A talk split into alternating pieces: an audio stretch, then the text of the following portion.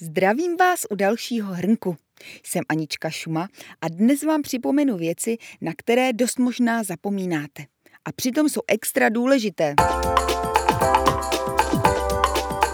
Následující zásady vám pomůžou líp skloubit osobní a pracovní život. Za prvé, plánujte na týdenní bázi. Jen tak vás pak něco nevykolejí. Za druhé, srovnejte si priority. A uvědomte si, že i důležité věci můžete delegovat. Za třetí, nastavte si hranice. Nemusíte na vše říkat ano, že? O tom jsme mluvili už v minulém hrnku. Za čtvrté, uvažujte o rozhodnutích, která děláte. Měla by ladit i s vaší dlouhodobou vizí. A za páté, trénujte a trénujte. Je v pořádku občas dělat chyby.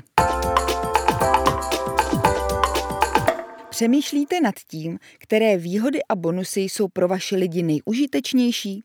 Vypadá to, že benefitům vévodí flexibilita. Nový průzkum mezi dvěma tisíci zaměstnaných ukázal, že je jejich práce limituje. A 42% zaměstnanců vypovědělo, že klidně vymění celý balík firemních benefitů za pracovní rozvrh, který by jim vyhovoval víc. Evidentně nejen personalisté potřebují pomoci sladěním osobního a pracovního života.